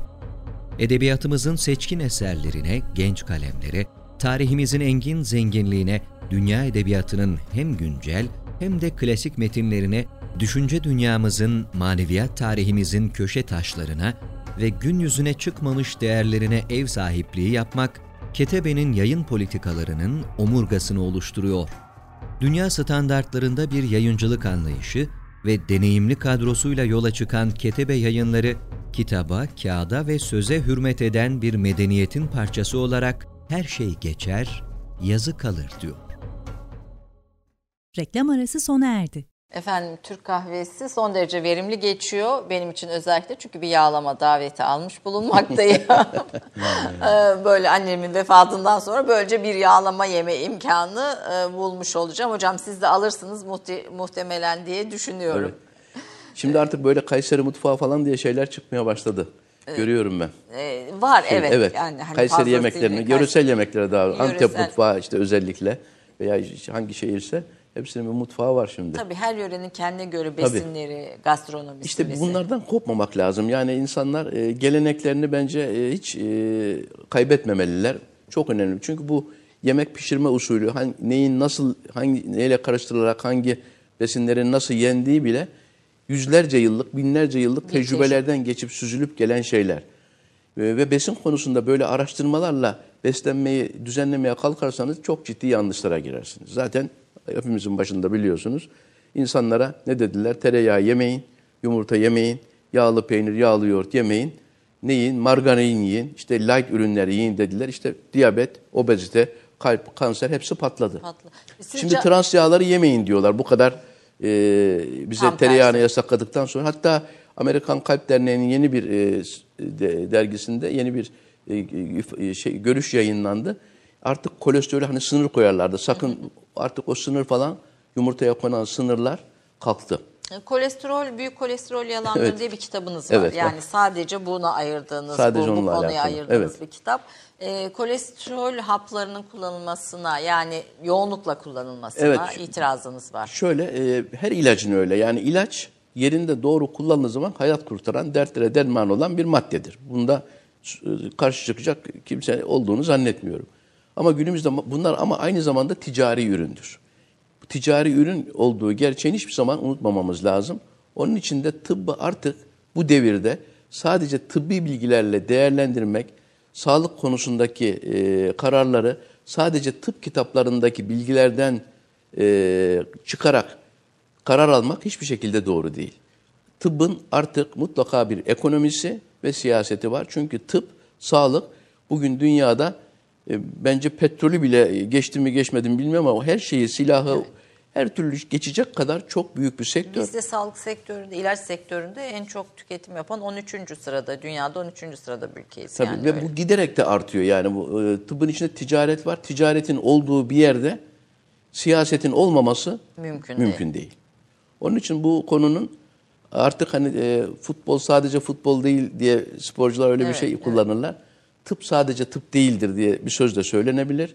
Hatta ben şöyle söyleyeyim. Tıp sadece doktorlara bırakılacak bir alanda değildir. Ama diğer taraftan da hekimlere artan saldırılar var. Yani Doğru. halkın saygısızlığı var, işte itimatsızlığı var filan. Bunlar da çok negatif. Yani bir hekimin yetişmesi çok uzun süre alıyor Tabii ki ki. siz bunu da yazıyorsunuz. Bunun içinden geçmiş Tabii. birisiniz. Asla onaylanacak, ta, tasvip edilecek hiçbir bir tarafı yok. Ne olursa olsun. Yani. Fakat ben şu, bunu şöyle düşünüyorum. Hep bunu böyle e, sizin de söylediğiniz gibi bakın hekime saldırı gibi değerlendiriyorum ve ben bunu bu şekilde görmenin pek doğru olmadığı kanaatindeyim. Şu bakımdan toplumsal bir e, olay olarak buna bakmak lazım. Toplumsal şiddetin artışıyla alakalı. Evet ben öyle görüyorum. Çünkü bakıyorsunuz işte kadına şiddet de var. Yani Evet. bu doktora şiddetten bence çok ayrı bir şey de değil. Ne bileyim çocuğa şiddet var. İşte görüyoruz e, bakım evlerinde yaşlıya şiddet var. Onu bırakın işte trafikte işte yol verdin vermedin, ışık yandı yanmadı, geçtin geçmedin diye birbirini öldüren, e, oraya park ettin, buraya park etmedin diye genel manada toplumda bir şiddet var. Yani bu e, büyük bir açıdan bu işin Bakın. değerlendir. Sadece çünkü doktora şiddet diyoruz ama bunun için hemşireye şiddet de var. E, efendim sağlık teknisyenine, laboratuvar şiddet de var. Ambulans şoförüne şiddet de var. Var. Hatta güvenlik görevlisine şiddet de var. Olayın bu şekilde ve iyi değerlendirilmesi lazım. Yani ben şimdi bunları cezalar artırılsın. Tamam artırılsın. Ama ben bir şeyin cezalarla çözülebileceğini zannetmiyorum. Kadına şiddetin cezayla çözülmesi bence hiçbir şekilde mümkün değil. Çünkü adam kadını öldürüyor. e, sonra kendini de öldürüyor. Yani adam cezası az diye bu işi yaptığını ben düşünmüyorum. Bilmiyorum. e, yanlış mı düşünüyorum? E, İlla ki evet. cezalar caydırıcı olmalı. Ya olmalı ben olmasın demiyorum zaten. Olmalı ama tek yani cezayı artırarak, şiddetlendirerek bu tür olayları ben çözmenin mümkün olmadığını düşünüyorum. Yasakları da ben öyle görüyorum. Mesela bir şeyi yasaklayacağınıza siz onun neden yanlış olduğunu topluma iyi anlatırsanız esas çözüm budur. Mesela iyi bir örnek şu. Mesela mısır şurubu değil mi? Bunun zararlı olduğunu herkes söylüyor. Bir tek söylemeyen insan yok ve hükümet de e, bunu e, ya- yasaklamıyor da azaltıyor. Evet. Yasaklayamaz ama. Bunu dünyada hiçbir ülke, e, Amerika bile olsa, İngiltere, Almanya bile olsa yasaklaması mümkün değil. Kotayı düşürüyorlar. Vatandaş bundan şunu çıkarmalı. Ya bunu bunlar e, e, azaltamazlar. Biz bu zararlı, bunu yemeyelim, uzak duralım. Bilincinin Bilinci. insanların kafasına yerleşmesi lazım. Bunu yerleştirdiğin zaman istediği kadar çünkü böyle olduğu zaman o ürünler ne olacak? Markette raflarda Tüket- kalacak. Kimse tüket- almayınca e, üretici de e, insanların talebe e, doğrultusunda. Aynı şey süt için de geçerli. Mesela hep bu bizim binlerce senedir içtiğimiz sütü değil mi? Eskiden sütçümüz gelirdi sokakta. Siz Biz sokak sütlerini daha tavsiye ediyorsunuz. sokak sütü diye bu endüstrinin söylediği bir laf. Yani bunu aşağılamak manasında. Bu çiğ süt demek lazım. Yani işlenmemiş süt manasında. Süt insanlar binlerce seneden beri bunu sütü içmişler veya işte mayalamışlar, yoğurt yapmışlar, kullanmışlar. E hangi hastalık varmış değil mi bugünkü? Bütün hastalıklar gıdaların işlenmesinden sonra başladı ve sütü işlemek, ona tabiatta benzeri olmayan bir uygulamayı yapmak. Mesela süt ne oluyor? Ee, yüksek basınç altında e, homojenize ediliyor. Böyle bir karşılığı sütün gördüğü muamele tabiatta yok. Veya e, süt çok yüksek UHT denilen çok yüksek ısılarda birdenbire böyle ADH şoklamayla içindeki mikroplar yok ediliyor. Baktığımız zaman tabiatta sütün başına böyle bir olayın gelmesi Mümkün mümkün, değil. değil. İşte ben e, tabiatta karşılığı olmayan olayların gıdalara ula- uygulanmasının hiçbir şekilde doğru olmadığını inanıyorum. Bu- GDO da aynı kapsamda değerlendirilmesi lazım. Gerekir. Bir de alternatif tıp var. Bu arada parantez içinde Canan Karatay'a destek veren de bir bilim adamısınız. E, şöyle söyleyeyim Canan e, Hoca'yla e, birçok bakımdan aynı görüşteyiz. Aynı fikri bay- paylaşmadığımız e, konular da var. Ama prensip olarak yani sütun olarak bakarsanız temel sütunlarımız aynı.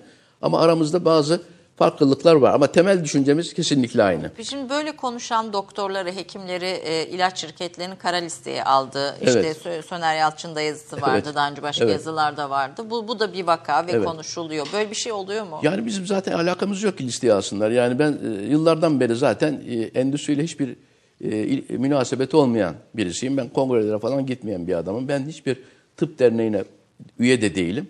Bunları e, maalesef bugünkü e, bu düzende, bu dünya düzeninde, bu sistemde bunların ben e, tamamen göstermelik şeyler olduğunu inanıyorum. İşte bu Ama bilgilerin yenilenmesi, ya güncellenmesi. okumak, bilgili olmak başka bir şey. Bir de insanın kendini bilim adamı zannetmesi başka bir şey Ayşe Hanım. Ben e, bana diyorlar işte bu PubMed diye bir e, alan var e, e, internet ortamında. Burada e, doktorların, tıp adamlarının yayınları orada çıkıyor. Benim ismim hiç orada geçmiyor diye bana. Senin ismin de geçmiyor ne biçim profesörsün falan diyorlar. Ben şöyle diyorum. Benim ismim e, profesör olmak bir kere bilim adamı demek değil. Bu profesör, doçent, akademik ünvan. Bunlar için gereken bir takım prosedürler var. Bunları yerine getiren bu ünvanları alıyor ama profesör oldum demek, bilim adamı oldum demek manasına bence kesinlikle gelmiyor. Bilim adamlığı ayrı bir şeydir ve tıptan son derece farklıdır. Bakın doktor deyince insanların hep sağlığını, iyiliğini, işte refahını, mutlu olmasını e, düşünen bir e, kavram ortaya çıkar. Ama bilim adamı dediğiniz insan bir e, merakın peşinden giden, o kafasındaki sorulara cevap bulmak için deneyler, araştırmalar, çalışmalar yapan ama burada insan sağlığıymış, insanlar iyiymiş gibi bir düşünce olmayan bir şeydir. Mesela diyeyim ya nükleer silahları bulmak çok büyük bir bilim bakımından değerlidir ama bu insanlık için iyi bir şey midir? Keşke bulunmamış olsaydı. İşte Nobel mükafatı e, Nobel e, dinamiti bulan adam veya işte DDT'yi bulan adam bir zamanlar mesela e, Nobel ödülü aldı. E, DDT bugün tamamen yasaklanmış bir şey. Yani bilim adamının kafasında insanların iyiliği yoktur. O bir şeyin peşinden gider. O çalışmaların sonucunda elbette insanlığa faydalı bir şey de çıkabilir. İnsanlığa zarar verecek bir şey de çıkabilir. Veya faydalı olduğu o Evet. an o konjonktür içinde bir ortaya çıkar ama sonra başka zararları daha sonraki yıllarda kanserle ilgili ortaya çıkan. Birçok şeyler olabilir. Ben e, onun için bilim adamı dendiği zaman kendini sadece bilime vakfetmiş, sadece bilimle uğraşan ve bilim üreten bir şey anlıyorum. Bizim e, şartlarımızda, üniversite şartlarında bence bilim adamı olmak e, istisnai çok istisnai durumlar için mümkün değil. Bu şuna benziyor. Her resim yapana ressam derseniz değil mi? İşte Kenan Evren de resim yapıyordu. Onu da ressam diye yazarsınız. İşte altta da Van Gogh, işte Picasso. Listelersiniz. Gelirse bu olmaz. Ben de öyle görüyorum. Bizim yaptığımız klinisyenliktir. Ee, bizim yaptığımız e, doktor yetiştirmektir. Ben bunları iyi yaptığıma inanıyorum ama ben yaptığım şeylerin bilim olmadığına inandığım için bunlarla bence yapacağım şeylerin istesem ben de kapasitesi olan bir insanım. Hani bana deseler ki 20 tane şöyle adın şurada geçmesi gerekiyor. Ben 20 değil 40 tane de yaparım 60 tane de yaparım. Hiç problem değil yani ben onu yapamayacak bir insan değilim ki. Ama onu istemiyorsunuz. Bunu istemiyorum. Yani onunla bence zaman geçirmek yerine Ben zamanım mesela üniversitede çalışırken öğrencilere ayırırdım. Onlarla bir arada olurdum. Onlarla e, bildiğim her şeyi e, bir- elimden geldiği kadar anlatmaya çalışırdım. Hastalarla daha çok ilgilenirdim. Çünkü o araştırma diye bakın hatta yakın zamanda Indiana, Poli, e, Indiana Üniversitesi'nin bir şeyi yayınlandı. Bilimsel çalışmaların diyor %50'si diyor sadece yazan hakemli dergilerdeki hakemler ve editör tarafından okunuyor. Yüzde 50'sini hiç kimse okumuyor diye söylüyor. Orada adın 20 çalışmada geçmiş, 100 çalışmada geçmiş. Yani ve e, basit olarak şunu söyleyeyim. Eğer sizin o araştırmanızı alıp atarsanız orada bir boşluk meydana geliyorsa o bilimsel araştırmadır. Ama sizin çalışmanız olmuş, olmamış, bin Bir- tane olmuş. Onu almanın, çıkarıp atmanın bilimde hiçbir eksikliği hissedilmiyorsa onun bir kıymeti yok demektir. Peki, ben o- de böyle bir şey yapmadıktan sonra böyle göstermelik olsun diye 10 çalışmam var, 50 çalışmam var gibi ifadeye ben ihtiyaç durmuyorum. İsteyen eleştirebilir, isteyenle de bunları Peki tartışabiliriz. size hekim diyelim o zaman bilim adamı demeyelim. Efendim Evet. alternatif tıp konusunda görüşme, görüşleriniz nelerdir? Bence çok değerli bir saha ama alternatif tıp değil, tek bir e, alan yok. Burada belki yüzlerce birbirinden farklı artık herkes de biliyor işte akupunkturundan, işte yogasından, biyorezonansından, homeopatisinden, işte hacamatından yüzlerce farklı var.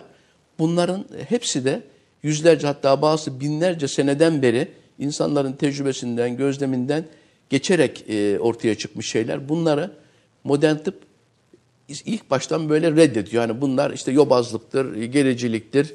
Hatta bunları dinle bile e, ilişkilendirenler var. Mesela hacamatı hani İslam dininin bir tedavi aracıymış gibi görenler var ama en çok bu e, sülük tedavisi vesaire Almanya'da mesela dünyanın belki en çok yapılan memleketidir. birisi.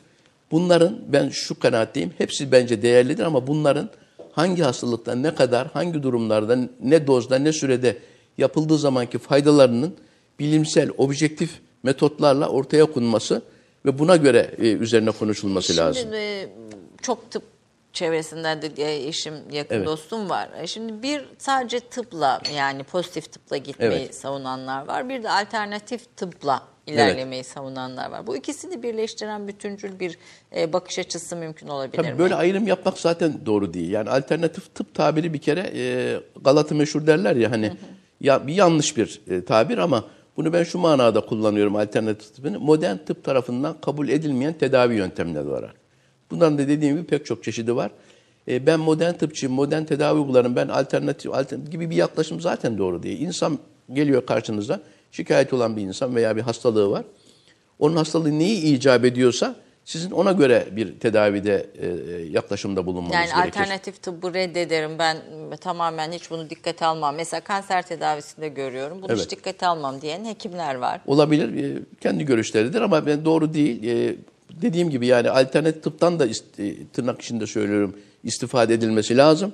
Modern tıbbın ilacından, e, kimyasal maddelerinden, kemoterapiden, gerekiyorsa ışından, ameliyattan da mutlaka istifade edilmesi lazım. Peki efendim artık programımızın sonuna e, son son dakikalarına geldik. Bir göğüs hastalıkları da hekimisiniz. Özel önümüzde kış ve birçok hastalıktan korunmak için Evet. ne tavsiye edersiniz hepimize? Şöyle e, sağlıklı yaşamak bir bütündür bence ve hani belli bir hastalığı olanların belli bir e, diyet uygulaması gibi bir şey de ben doğru bulmuyorum veya belli işte kalp hastası için ne yemesi lazım, böbrek hastası ne yemesi lazım.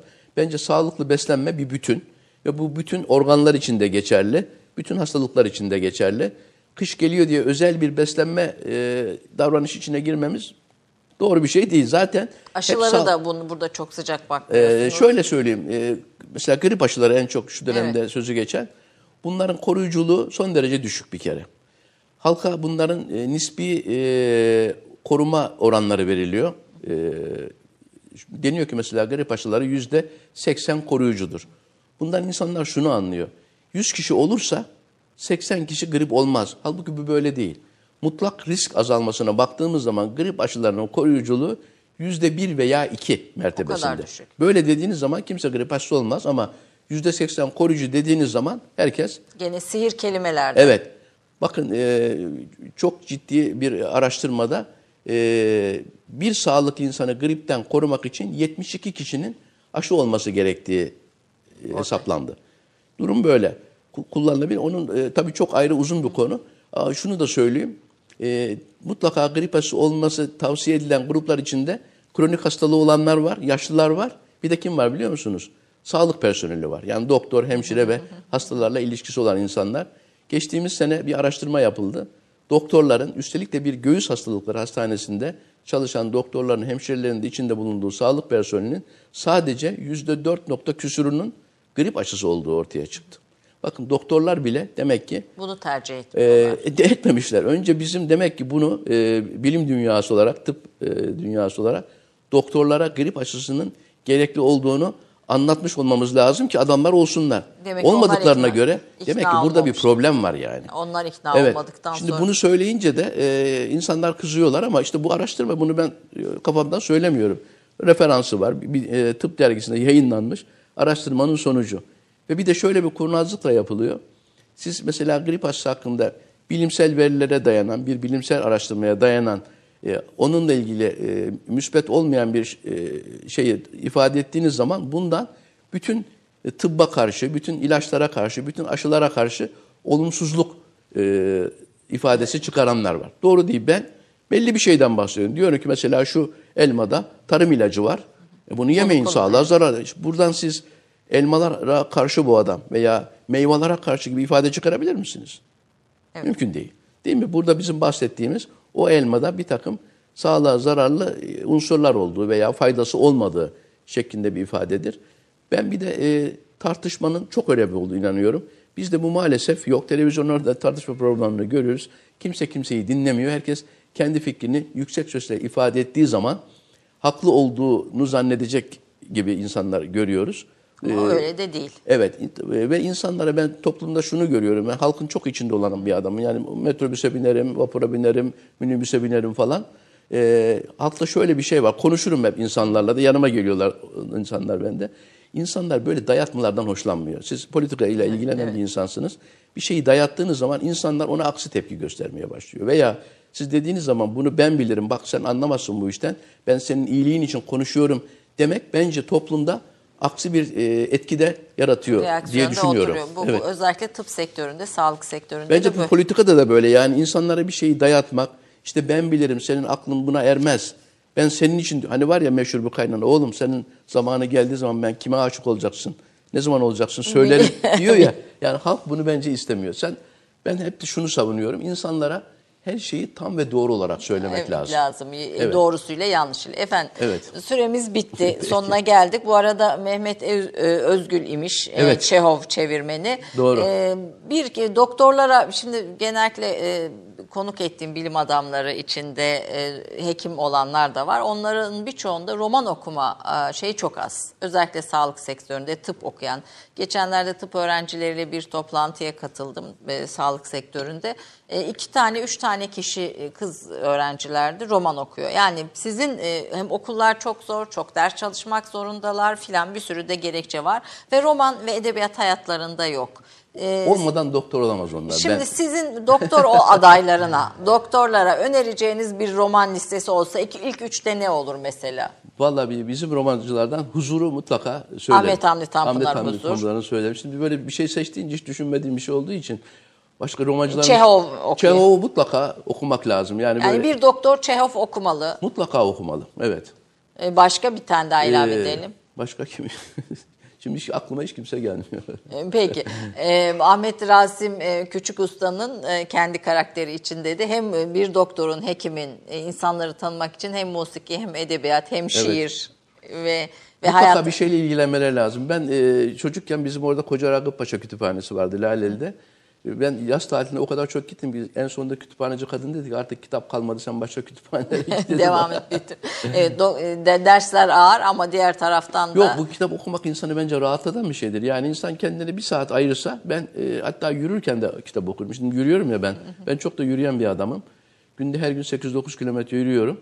Düz bir yolda uygun bir yerde mesela bir park gibi falan bir yerde elimde kitap olur. Giderken de ben hem okurum hem yürürüm. iyi düşmeden Ben yap. giderim yani yani. Peki bir taraftan şarkı da söylerim, ut Şarkı da çalarım, söylersin, o hani, da olur, hepsi var. hekimliğimi de yaparım Hepsi ama var. mesele insanlarla irtibatı kopartmamak Tabii diyorsunuz. insani olmak lazım. Yani insanlara mutlaka kendi şeyinizi e, ile iletişim çok önemli. Hasta size güven, oluyor bende de. Bende de olmuyor diye. Herkes beni sevmiyor tabii. Sevmeyen de olabiliyor. İnsanlar arasında böyle bir elektrik e, alışverişi oluyor. Hani var ya şimdi elektrik Evet, aldım evet. almadım gibi de söyleniyor. Bazı hasta benden elektrik almıyor. Yani söylediğim şeyi tam aksi anlıyor. Tepki gösteriyor. O da oluyor ama aramız iyiyse ki büyük çoğunluğu böyle tabii. E, 40 seneden beri bu işin içindeyim. Memnun oluyorlar. Söylediğim ya, esprilere, şeylere kızmak değil. E, insanlar gülüyor. Hatta onu söyleyeyim. Arada onlara müzik, herhalde musiki dinlemeyi tavsiye ediyorsunuz. Ediyorum. Etmez olur muyum? Tabii ki. Mesela yaşlı amcalar geliyor mesela. Çok yaşlı. Ya amca diyorum. Bak diyorum sen artık diyorum imar affı bile kurtarmaz. Sen kentsel dönüşüme girmişsin diyorum. Doğru oğlum diyor. yani hiç bundan yanlış bir ne hasta ne yanındakiler böyle değişik bir şey anlamıyorlar. Yani e, doktorun hastaya samimi olması, ona güvenmesi çok önemli. Güvendikten sonra benim yazdığım ilaç da aynı, ötekinin de. Benim yazdığım ilaç tesir etmiyorsa hasta demek ki beni sevmemiş demektir. O zaman onun bana gelmesinin zaten gitmesinin bir manası kalmıyor. Evet buradan hekim dostlarımıza, izleyenlerimize hastalarınızla irtibatı kesmeyin diyerek Kesmiyorlardır bitirelim. ama böyle e, işte bu biraz zaman meselesi. Biraz e, karakter meselesi belki. Sistem de biraz daha evet, zor. Sistemden kaynaklanan doktorlar hakikaten çok ağır bir yük altındalar. Yani bu yükün altından kalkma mümkün değil. Hani ben böyle güzel güzel konuşuyorum ama beni de alıp şimdi öyle günde 80-100 kişi konan bir polikliniğe yerleştirseniz benim de yapacağım şeyler onlardan farklı, Farklı değildir. değil. Ama ben yanlışları dile getiriyorum ki bunlara çözüm bulalım diye. Eğer biz doktor olarak neyin eksik, neyin yanlış olduğunu bilmezsek bu iş çözülmez ki. Evet. Önce yanlışlarımızı görelim, düzeltmeye çalışalım. Peki efendim bugün tıp e, bilimini ama bununla birlikte hayata eğrisi ve doğrusuyla bir e, tıp insanıyla, bir hekimle konuştuk. Bu günlük Türk kahvesi de bu kadar diyorum. Haftaya görüşmek üzere Türk kahvesinde. Hoşçakalın.